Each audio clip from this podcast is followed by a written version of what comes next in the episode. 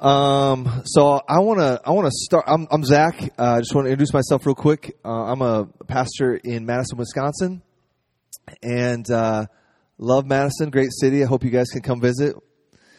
And uh, I've got four kids. Been married almost 20 years. And um, let's see what else. That's it. So I would. Love, yeah, there's more you don't want to hear. So I would love to hear from you guys. Here's the question I want to start with. How many of you guys have taken an international trip on the um, on behalf of your church for the sake of church planting, or maybe if it's not as narrowly focused as church planting, just for some some initiative at your church? And what did you do? Okay, so what did you do? Where'd you go? What'd you do? And what did the Lord seem to do in your heart? All right. So who who's gone somewhere? Kyle, share with us.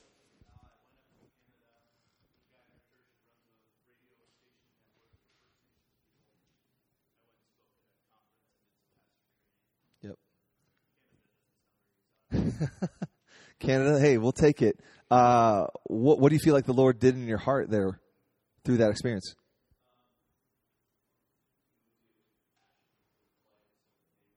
Yep.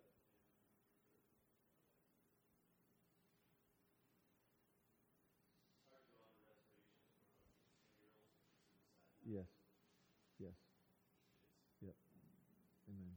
Amen. All right, so we got Canada. Where else? What, what else we got? Yes, sir. What's your name? Okay.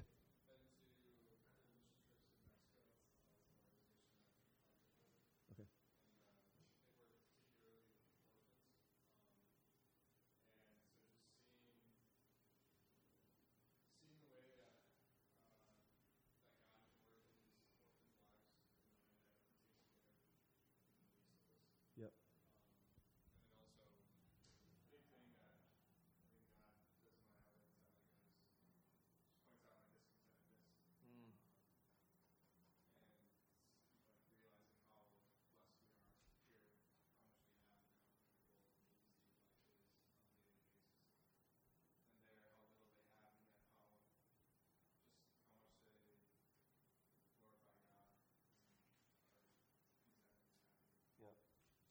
So just coming to terms with what does it mean to be content, and these folks are content, and I'm not, and I got all this stuff, and they don't, and why is that the case?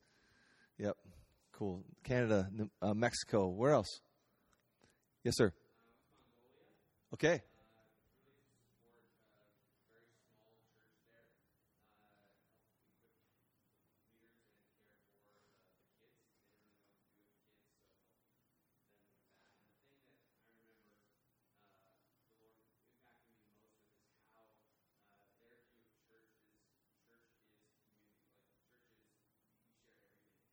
Yeah.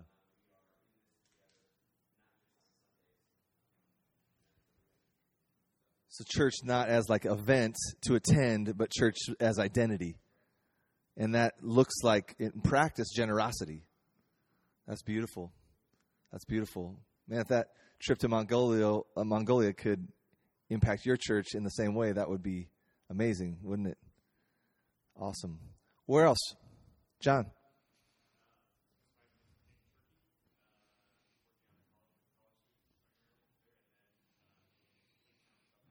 Mm-hmm.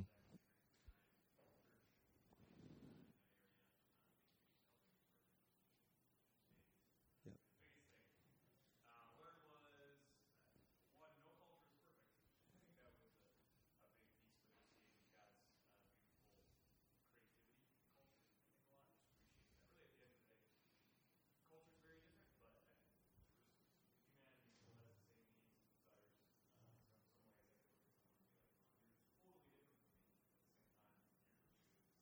Yes. Yeah, that is that is really well said, John. Anybody else? Where you been? What God do in your heart there?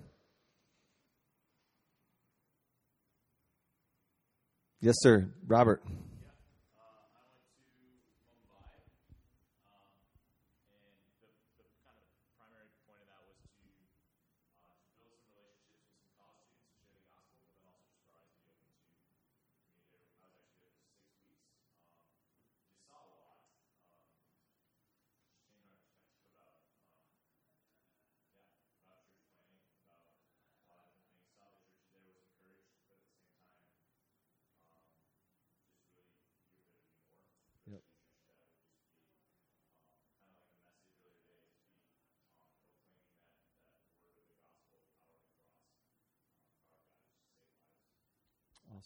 Thank you. Well, the, the title of this is How to Establish a Heart for Church Planting Among the Nations in Your Local Church. How to Establish a, a Heart for Church Planting Among the Nations in Your Local Church. And, and just like anything else, my conviction is that whether it's small groups or how to engage culture at your church or how to have a next generation ministry that disciples kids or um, anything like a, a two word philosophy that is not lost on you guys is uh, very, very simple, very, very true, sometimes hard in practice. And it comes down to this teach and model, right? Teach and model.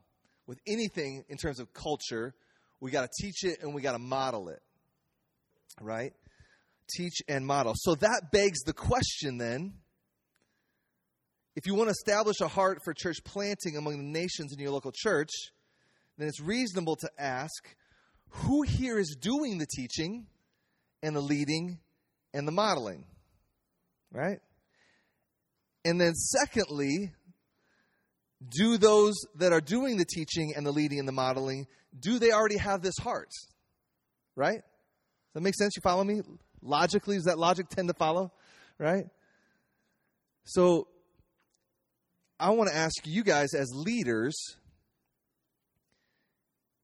you know, is there work to do in my heart when it comes to my heart for the nations? Am I convinced that this needs to happen? And, and so if you feel like there's there's work to do in this area, I think we could all probably say that in, in one, one degree or, or another. Let me suggest two action points. One's pretty simple and easy, and one might be a bit harder for some of you um, we need to educate ourselves first biblically, and we need to educate ourselves. I got the whiteboard here, so I might as well use it. Uh, we, we need to educate ourselves biblically, and then we need to educate ourselves experientially. Experience. Uh, help me, people. E X P. Experience. T. I A L L Y.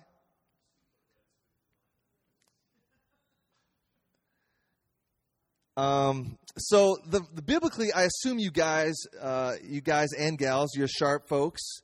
Um, it's pretty easy for most of you, and you're probably already convinced, or you wouldn't be in Acts 29, I would imagine. But if you feel like you, there's work for you to do, um, there's nine copies of this right over here. John Piper's "Let the Nations Be Glad." Okay, if you don't have this, I would get it and read it, not because John Piper is the fourth member of the Trinity, but just because it's a great book. But there's other ones out there. This is the one that that that really roped me in. Okay, in terms of biblically, is this for real? Like, is this necessary? I read this and I said, I'm all in. I'm convinced. Okay. Um, so there's nine copies. If you don't have it, please get it and read it. Simply educate yourself biblically. Be convinced biblically about these things, okay? So that's the biblical angle, but let's talk more about experiential, okay? Uh, because I think most of you are already pretty good on the number one. Um, let me a, a, let, let, me suggest an action point that I think might be the greatest thing that will impact your church culture for the sake of the nations. And if you've got something to write with, this is going to be profound, profound. Okay, you ready? I think you need to probably buy a plane ticket. I'm being sarcastic. I hope you know that. But it's not that profound at all. But I think the biggest thing for some of you um, is you need to buy a plane ticket experientially. Okay? Study an actual people by going, seeing the needs, figuring out if God is moving you to love these specific people. Ask God to move your heart for a specific people. So just like anything else, but especially in the enormity of the of the task when it comes to church planting or engaging those least reached people, if the lead guy's heart is not beating hard after the nations after nations being reached, then it's probably not going to happen in your church, right? Like we can talk all we want about our philosophy of ministry and our mission statement. But at the end of the day, you're going to talk about what you're passionate about. And my experience is the, the passion comes biblically, yes, and it even deepens experientially. And experience comes from you buying a plane ticket and actually going somewhere, right?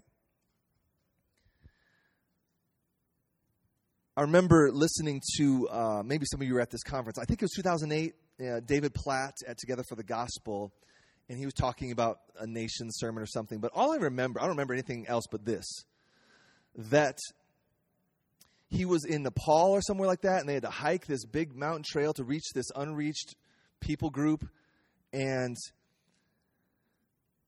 these people were so poor that they were prostituting their daughters out and he's weeping as he's telling this horrific story. But what it landed on me as a guy that is someone who communicates often in front of our church is that, you know, I'm going to teach the Bible without question. David Platt is going to teach the Bible without question. But when he stands up and tells a story like that, how much more are his people wanting to follow him when they're convinced not just that he's convinced biblically yes and amen but he's convinced because he's actually been there. And he's passionate because he's actually been there. He's actually looked these people in the eye. And he's telling stories right about this need. And then all of a sudden this theology that i have intersects with the practice of it. And there's a profundity there that if it's just experiential, it's not going to be the same. If it's just, you know, Psalm 67 or, um, or, or, or Revelation 7 9, I'm never going to say the Bible's in, in, in, in um, there's not enough, there's not sufficiency there. No, of course not. But it's just wisdom in terms of influencing people as a leader that if you're telling stories about what you've done and you're calling them to go with you, they're going to come when they know that you're doing it too. Does that make sense? So the first time um, I went to Morocco, I was I was freaked out. Watched too many movies with Muslim terrorists, right? Watched too much news, read too many headlines, right? All these Muslims they just, they want to they want to kill me.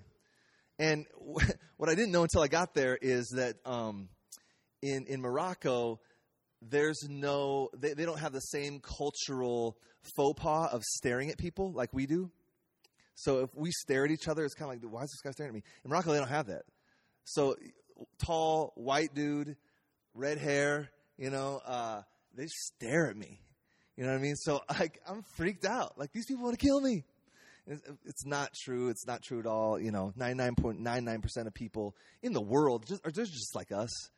They want food, shelter, clothing, education for their kids, you know, a decent job. I mean, they're just like us, right? But man, you guys shared this. I'll just share my experience. Um, I, I, walked away from that first trip. Um, a lot of reflections, but first of all, like being exposed to a completely new people group, man, like, like John said, it just gives you a window into God's heart in a different experiential way, right?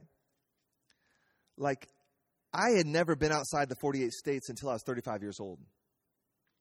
And then all of a sudden, I'm exposed to these international experiences for a people that I knew about intellectually but never experienced. So when, when, my, my when my intellect intersects with my experience, it, it has a profundity. And these two are people who, for whom Christ has died, right? And I got to sit and talk to them, got to see, look them in the eye, I didn't just have to imagine them as the nations. No, I'm with the nations, right? So I know intellectually and biblically that Jesus died and purchased people from every tribe, tongue, and nation, but you feel it deeper in your bones when you sit across the table from someone who culturally comes from a completely different world than you. Like one example, I'm in a I'm in a taxi with this guy in Morocco, and in Morocco, if you're uneducated, I, I don't I can't even explain it because I don't even quite quite understand it. But like they don't have a linear worldview like we do, like A plus B equals C. Like things go in a line, and so we're lost in the city, and I have a map, and this guy like I'm like, here's where we are. And linear thinking is you look at the map, here's where we are, here's where we need to go. You just kind of connect the dots. His brain does not work that way. Like him reading a map, and it's not because he's dumb, it's just a different way of thinking about things that I, I, don't even really understand. But all I remember is him looking at a map was like, he, he's got nothing. You know what I mean? He just looked at me like I had three heads. You know, like that was really good for me. There's people that don't share my same cultural experience that I need to be exposed to. Really, really good for me. The second thing was just the enormity of the task. So I'm in a, I'm in a city with 400,000 people in Morocco with zero witness, like zero, um, other than these two families that are our team that we partner with. And so when I come to Fargo, I don't know much about Fargo, but I know there's a witness here. I mean, we're standing in it, and there's other probably good churches in this town too. But if you've never been to a place where there's zero witness, that will land on you with a gravitas or a weight that's crushing.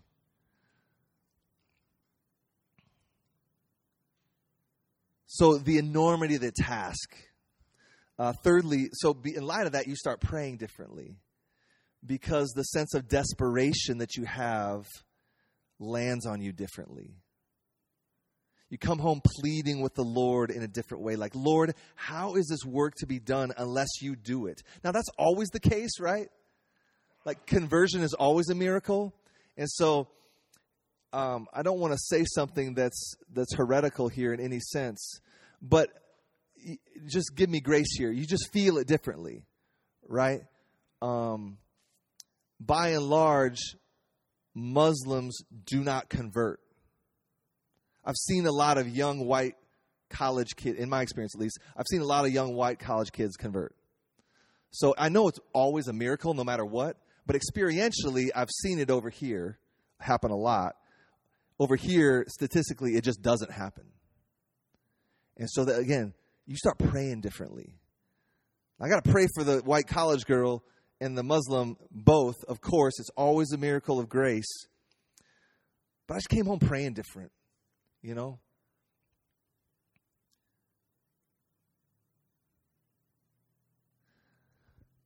There's issues of contextualization that I'd never thought about before that were so good for me. So I'll give you one story.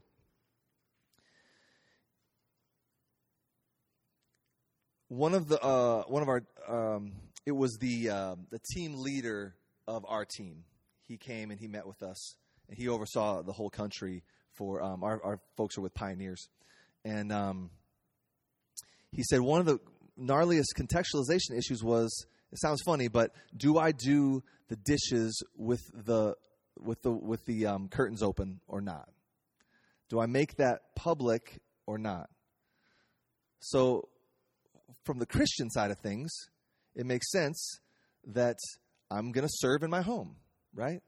And if my wife would appreciate me doing the dishes, I'm going to do that because I want to love my wife as Christ loved the church, right? But in a culture of Islam, you doing the dishes might cause you to lose a lot of credibility among the Muslim men you're trying to reach because they might be thinking, why are you in the kitchen? Like that's a woman's job. And can you not lead your family and are, can't you control your wife? So which is it? Do I want to have a, a witness, right? Is this going to be a witness or is this going to tr- detract from me being able to actually have a witness? Because they, they, they're probably not going to respect me, but will they still listen to me? I don't know. Which is it going to be? I serve my wife or, or am I here to serve these people, but I'm also supposed to serve my wife? I mean, just stuff like that. It's like, I've never thought of that. You know what I mean? Just gnarly issues of contextualization that, that these folks just deal with every day. And I can tell you way more stories than that. Uh, what did he do? This wasn't me. It was a this is just a story that that uh, he was telling us, helping us understand why contextualization is so challenging. I I think so. Honestly, I don't even remember. It might be, but it might not be. It might not be. I don't know.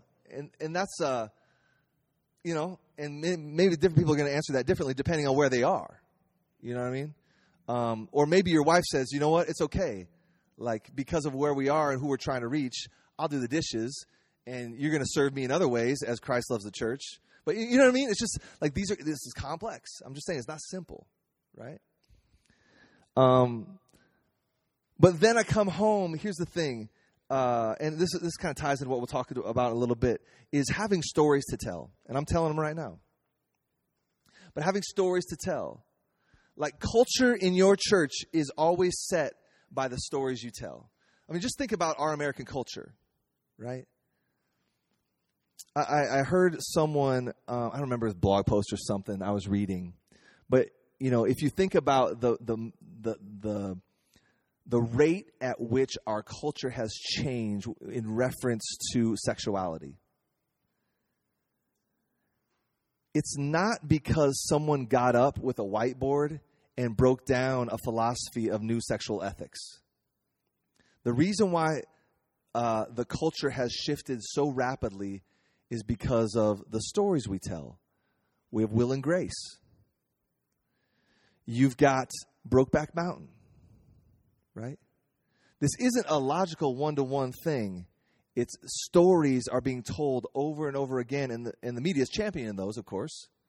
But the stories we tell win the culture. So, uh, let, let me just lay that as just kind of an asterisk, but another plug for you to buy, buy a plane ticket because you're going to come home with stories. And the stories you tell are going to set the culture of your church. So if you get up and tell a story every week about how you've shared your faith with your with your neighbor, your folks are going to remember that. That's going to set the culture of your church. If you get up and, and, and, and tell a story every week about how God hates gay people, that's going to set the culture in your church. Negatively, of course, right? The, the, the, the, the culture we have is shaped by the stories we tell. So get a plane ticket, and you're going to come home with stories. So, those are some of the things that God did in my heart on my first trip that continues every time I go. So let me ask you again, where's your heart on these things? You know, where's God maybe asking you to go deeper into his heart, which is a Revelation 7 9 kind of heart, tribe, tongue, nation, right? May, may all the peoples praise you, God. May all the peoples praise you, the psalmist says. Where's your heart with that?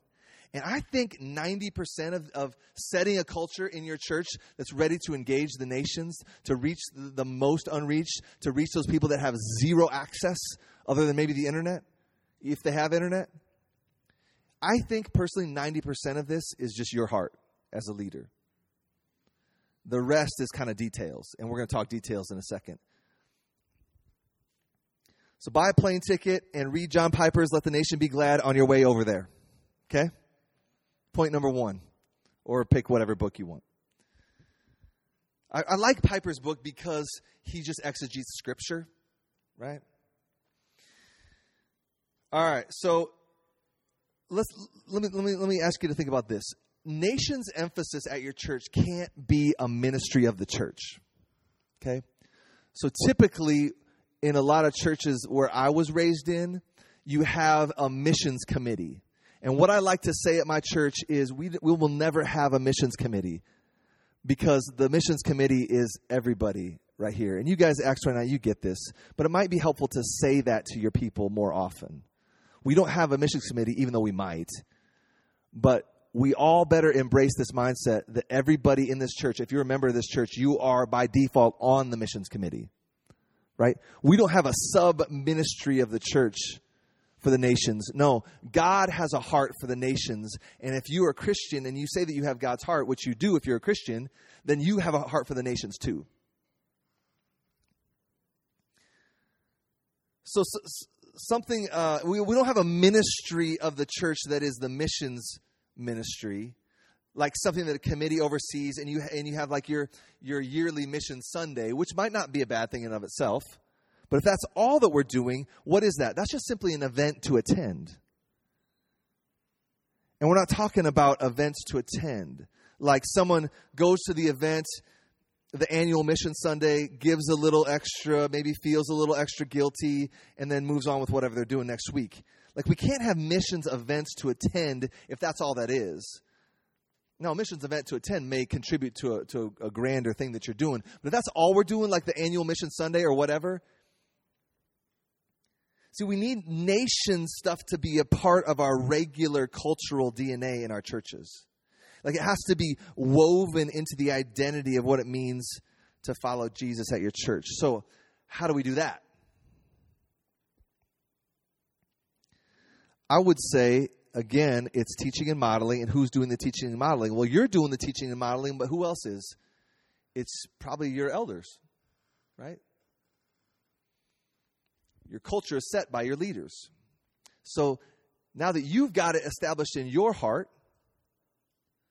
is this heart established in your elders?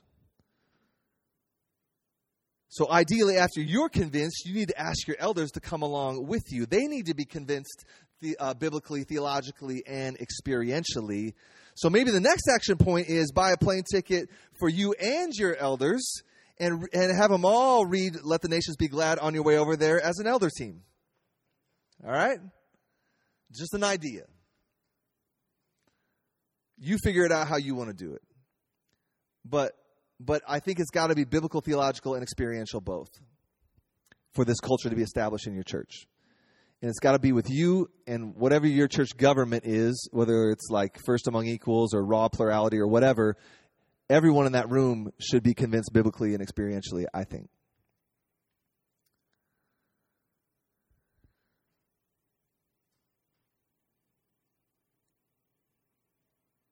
So let me ask you guys this. Um, where are you guys? Let's just talk about this as a group. Where are you guys at in terms of your heart with nation stuff? And how has that process developed? Where are you at and how has that process developed?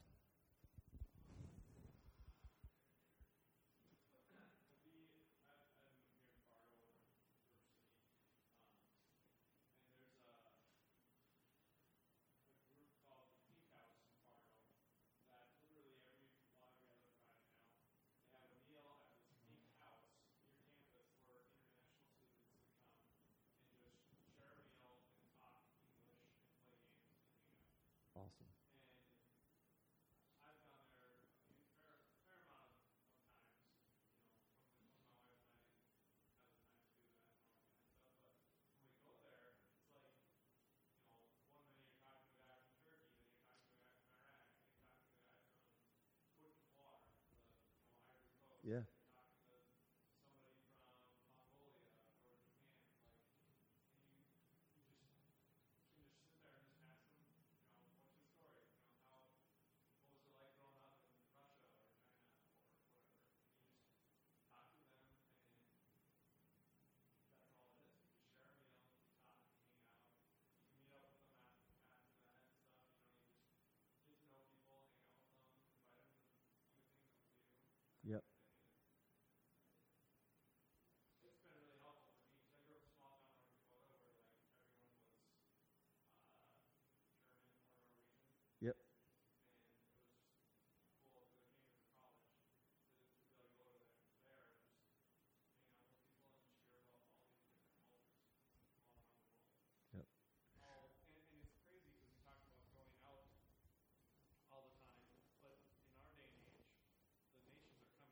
That's right.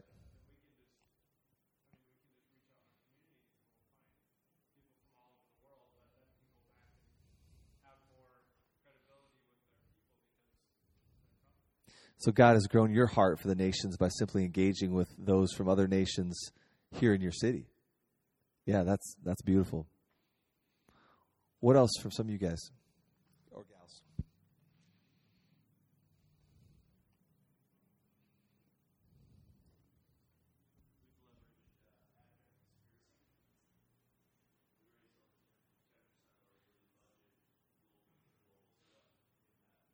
Can you share just what that is? What avid conspiracy is?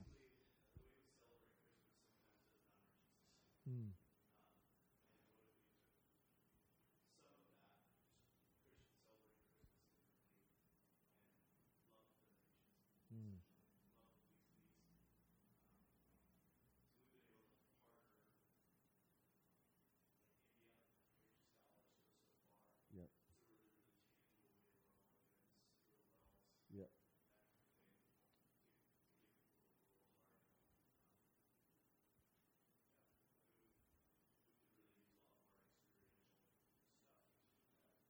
Yep. Yep. Yep. Beautiful. Yes, sir.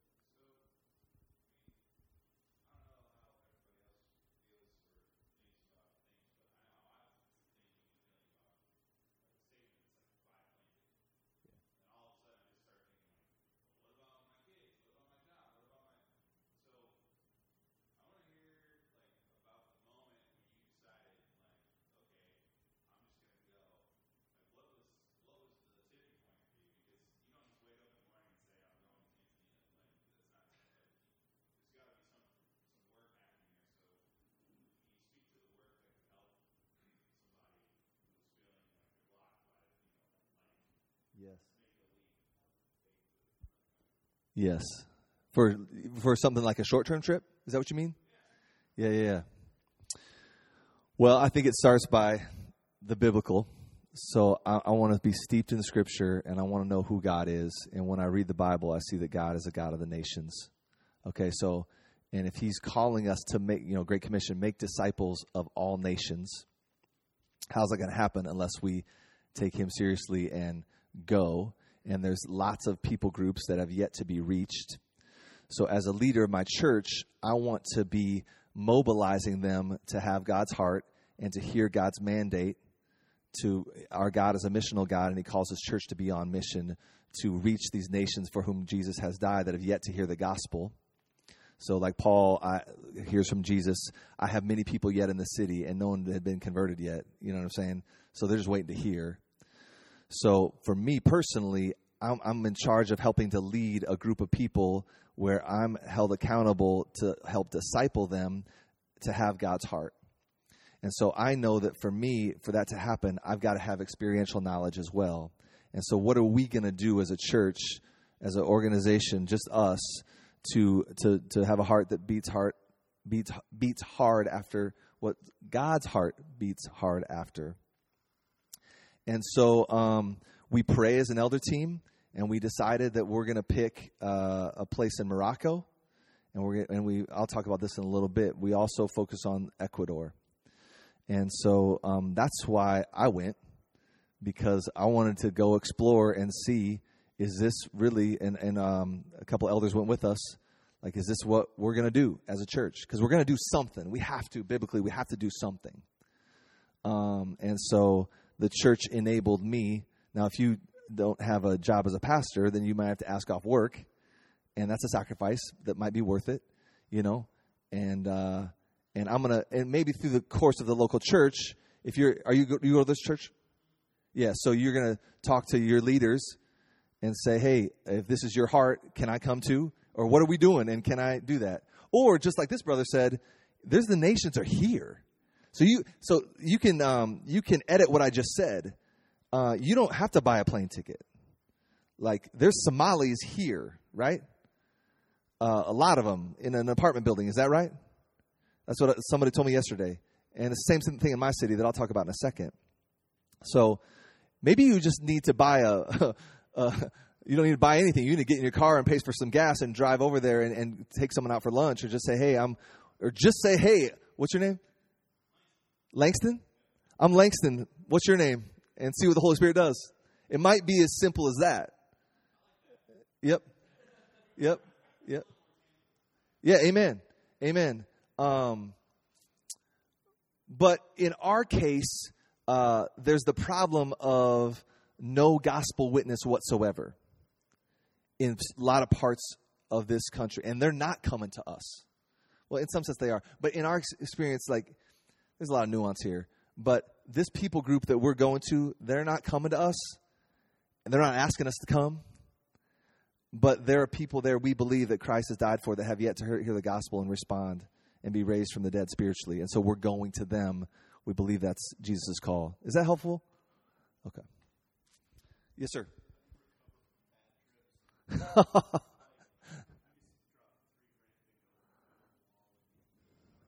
yeah.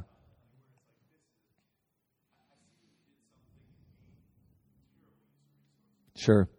Yep.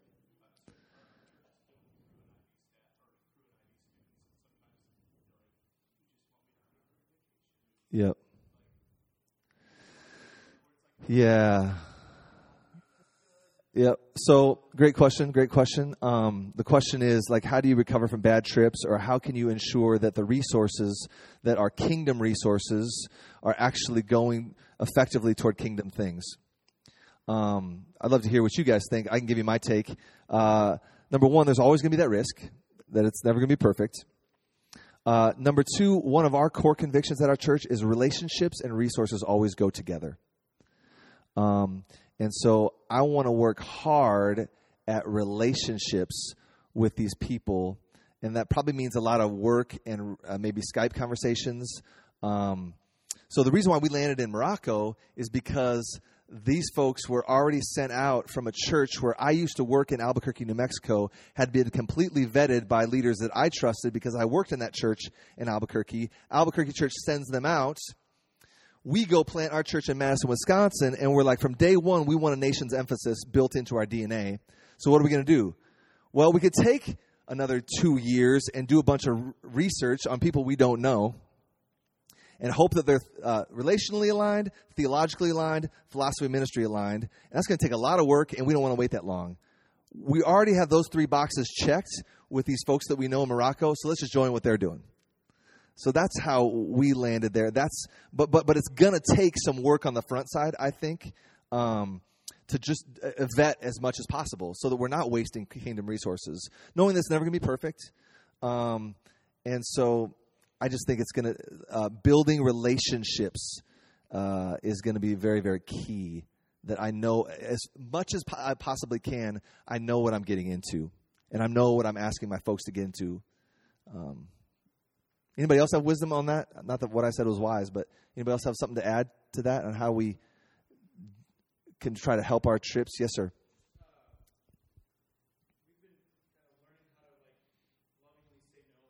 Mm-hmm. Yes.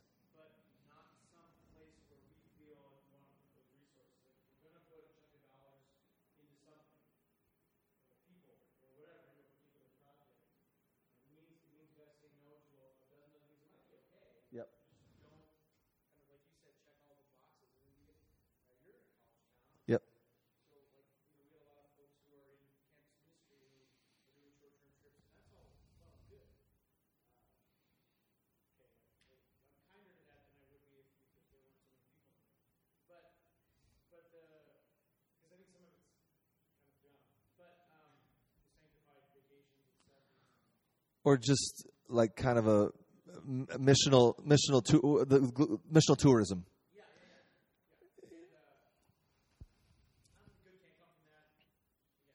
Yep.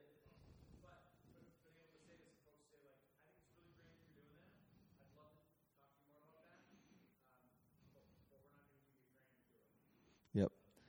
So that touches on another issue of like, and this is tangential, not on my notes, but I think it's really important no, no, it's really good. Uh, this is really important because we wrestle with this too.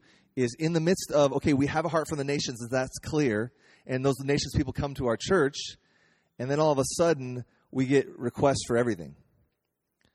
And so what we've said is we've tried to narrow the grid um, of what we're going to say yes to. We have to try to think through a filter, and I won't go into all of that.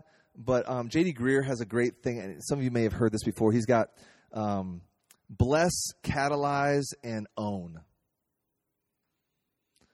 Um, and so there's certain things that we bless. Like you've got a great idea. There's no way that we would ever put you up front and and and um, and promote that. But it's not like sinful or unbiblical necessarily. But we're just not down with it. So let me pray for you, brother.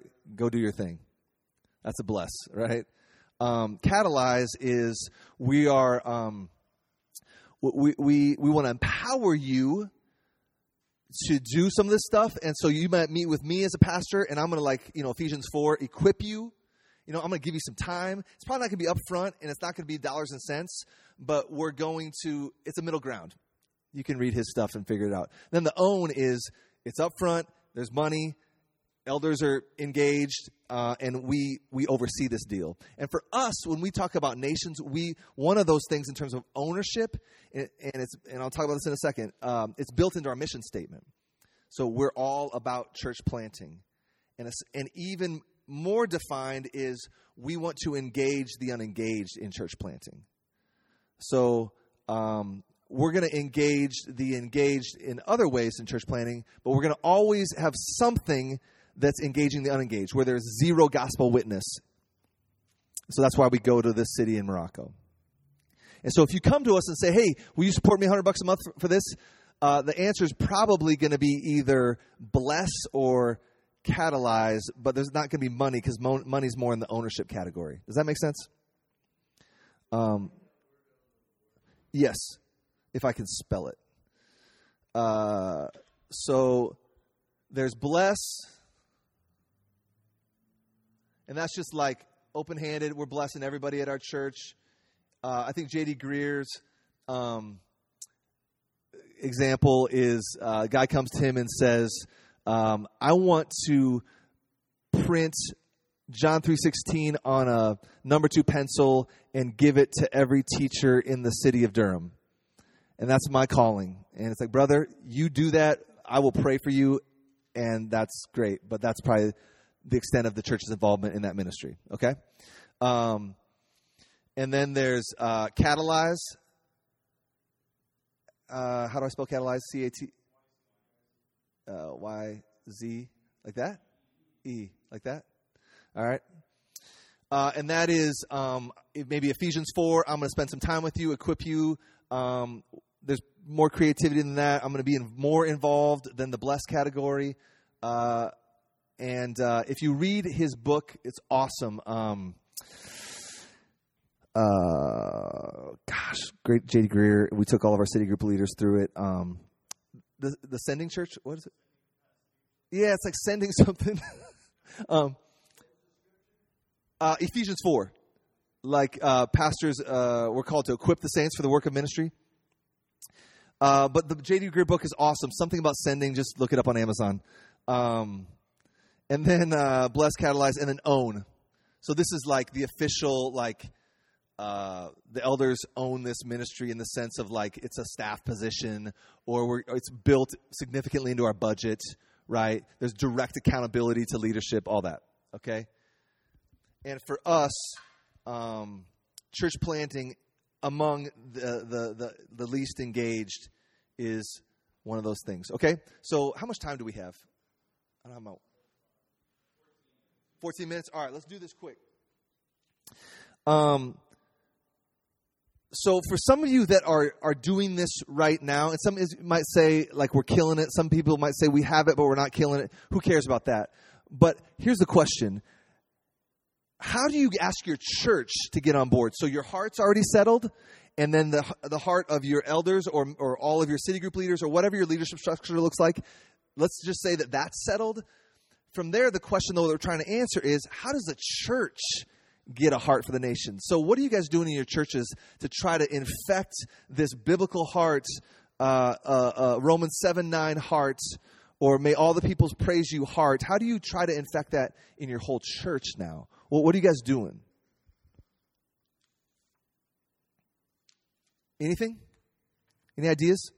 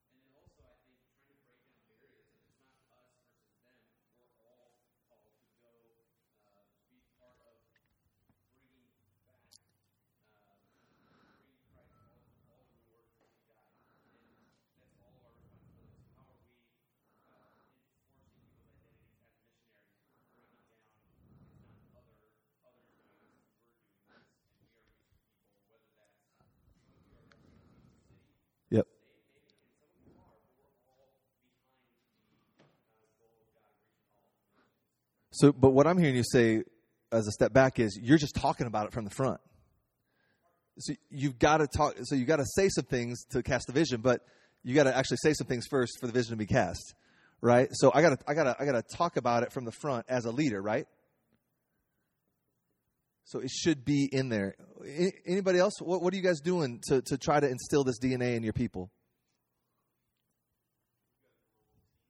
Okay.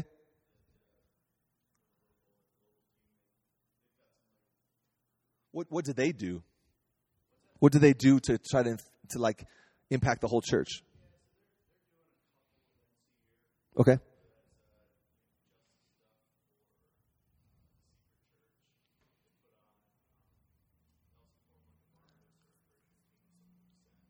Yes. Yep.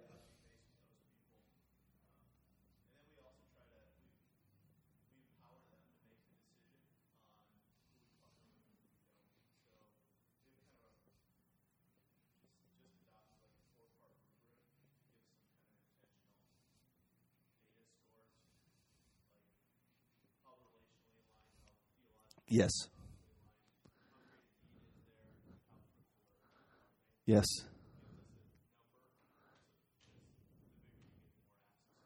Yep, that's right. Yep.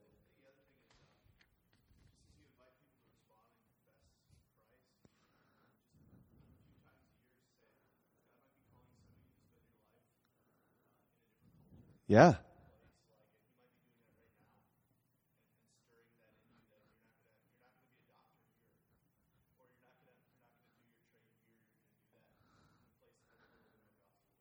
Yeah. So just asking people to go. But again, I want you guys to see that all of this flows from your heart. If it's not in your heart, none of this stuff exists. You're not going to talk about it. You're not going to enable teams to be started. You're, you're not going to enable a team to support those that are being sent. You're not, you're not going to ask people to go because you're going to want them to stay. Right?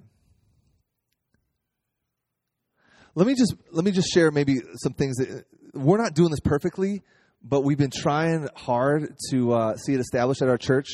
And so let me just give you some bullet points on what, what we're doing. Um, so uh, we structure it into our vision statement. So our vision statement is the Vine Church seeks to be a spirit filled family that seeks to make disciples. So it's make disciples, plant churches among neighbors and nations, there it is, through declaration and demonstration. So make disciples, plant churches, neighbors, nations, declaration and demonstration. And um, because I'm kind of a nerd on alignment and making sure we're not just playing church, but we know why we're doing church. Um, I talk about a vision statement all the time, so I just re- re- we talk about being um, unapologetically, ruthlessly redundant. You know what I mean? I want everybody to be like, what's the mission statement of our church? I don't know. It's like something, declaration, demonstration, but actually be able to say it, you know? Secondly, um, we structure this into our Sunday mornings very intentionally, okay? So there's a lot of sub points here. Um, we have our leaders praying for it about what we're doing in Morocco and um, Ecuador on a, an intentional, regular basis from the front. We have um, we preach on it annually. So there's the annual vision series we do. So let me say this: there's the formal there's the formal preaching of it, and then there's the informal preaching of it. Because God has laid this on my heart, and I'm convinced biblically and experientially, I preach on it formally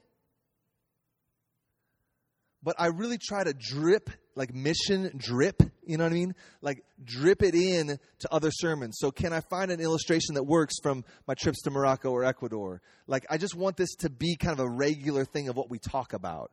So it's not just the formal, it's also the preaching informally, where I just want mission drip to slowly drip into our people. Uh, Sunday morning, what else do we do? Um, when we have teams go and come back, we put them up front. So we pray for them before they go. Um, and when they come back, they have a report. And so we have at least a trip to Morocco and Ecuador once a year. And so that's going to be four Sundays at minimum beyond preaching where we're going to focus on it and, and hear about it. And that's, that's every year. Um, let's see. So that's kind of, so this is uh, the vision statement. This is what we do on Sunday.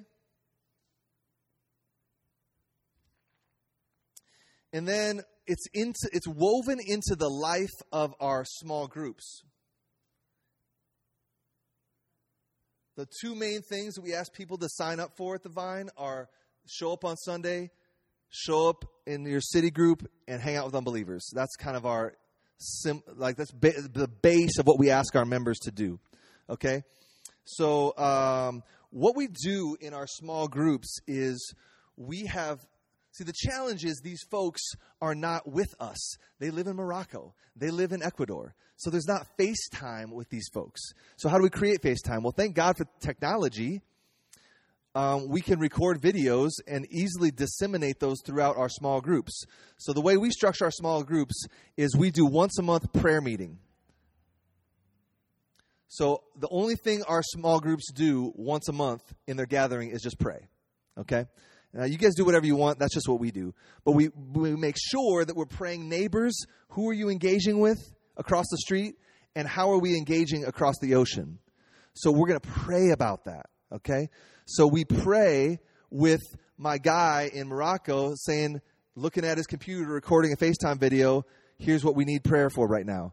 And so once a month, that's going to be happening, whether it's Ecuador or Morocco. So we structure it into how all of our small groups um, operate. So there's that. Um, and so that's structured in there. Um, we've got it in our we've got it in displays over our church. So you walk in our church and you're going to see a big you're going to see a big um, poster of the city of Madison in our lobby, and you're going to see a big poster of Ecuador, and you're going to see a big poster of North, North Africa right when you walk in the door. Okay, so that's a small thing, but but maybe a big thing. Um, I say unapologetically, and this probably goes back to Sunday morning, but I've said multiple times I would love for every member of my church to have an international experience. Just for what I've already told you guys, it's just it's one thing to be convinced biblically, and yes and amen. Get in your Bible, understand God's heart, in addition to that, when you actually sit across the table from someone who comes from a completely different world than you, it will just change your heart and you will understand God's heart at a deeper level. So I want every member of my church to go. So how's that going to happen? In light of your question, that's hard, right? It, eh, what's that? Exactly. Logistics are hard.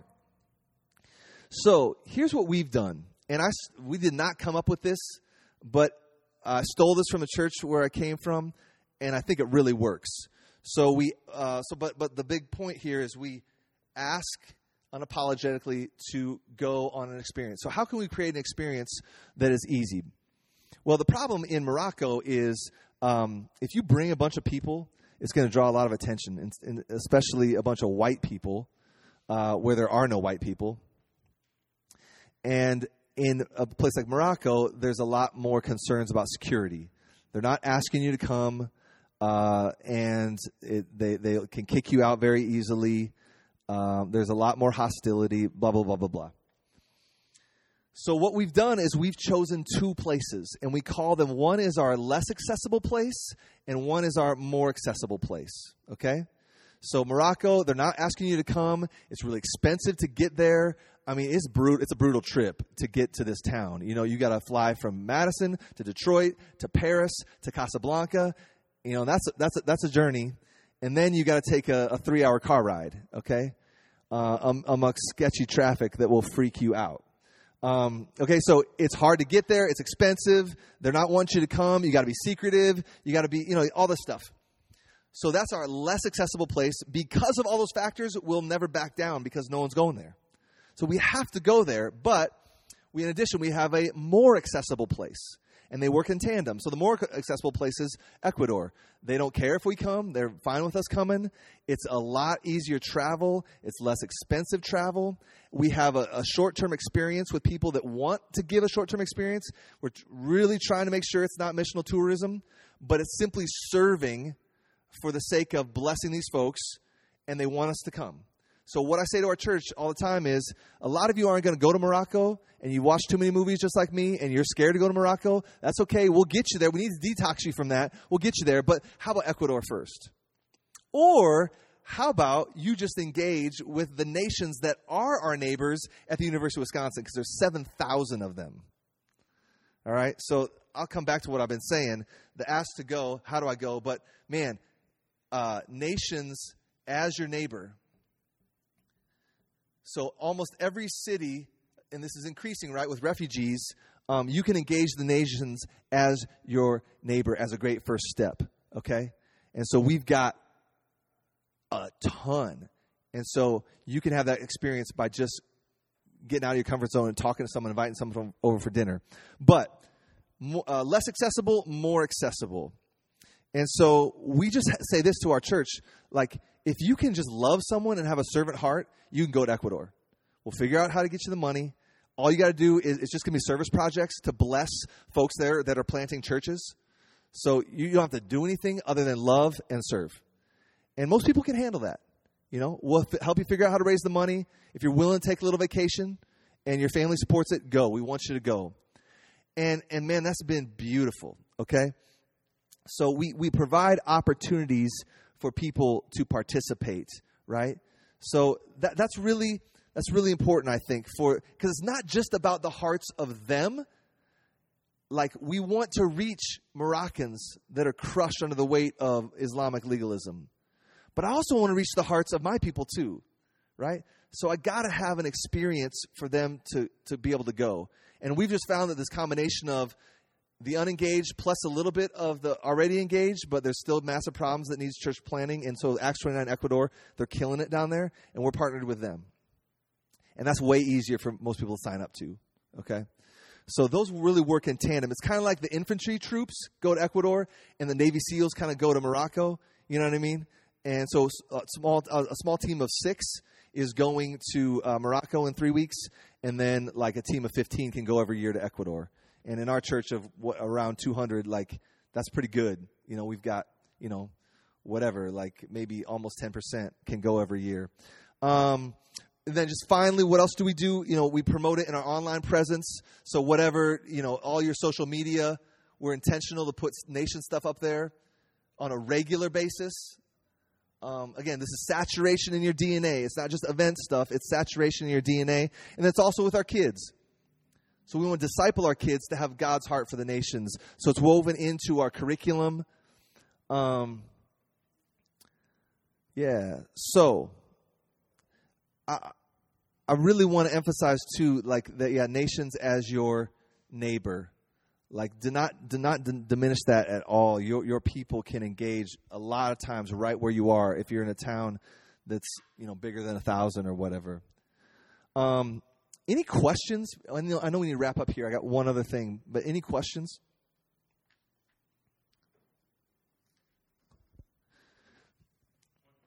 Yeah, yeah.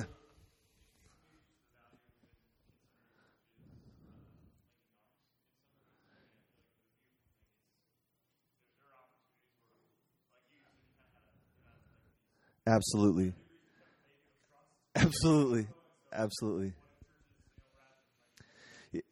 Yeah, absolutely. A, you can support one another as you're trying to support someone else. But just like you, um, in, when you went to school, you had one teacher that was good at this, and one teacher that was good at this, and one teacher that was good at this, and the diversity of different teachers gave you a diverse education, right? Uh, a diversity of churches can be a blessing for the sake of the nations in a diversity of ways. So our, for our team in Morocco, they have three churches that partner with them. Our church has done really a good job at their pastoral care we don't have a ton of money, but another church, they got a ton of money. They finance them. We finance them a little. They finance them a lot. You know, so you guys get what I'm saying. Um, so yeah, do it. That would be awesome. And Acts 29 churches getting together doing that would be killer. Um, I have an article here that I wrote a few years ago about why we do the narrow focus and why I want to commend to you picking a place and sticking there for the long haul with relation, strong relationships intact, as opposed to we have 20 different missionaries that we all send 50 bucks a month to. No one at our church really knows them, but we feel good about ourselves because we're doing something, and it, you are doing something. It's not bad, but maybe it could be better if we were more relationally in deep, financially in deep, right? Sending to one place in deep. Um, that might be a, a, little better of a philosophy. Um, there's a lot of ways to do it, so this is not scripture, but I would commend it to you. So if you want to just take one, pass it around. If you want to read it, if not, just throw it away, no big deal. Um, but it's just a short paper on our rationale for why we would do what we do structurally with nations. So thank you guys so much.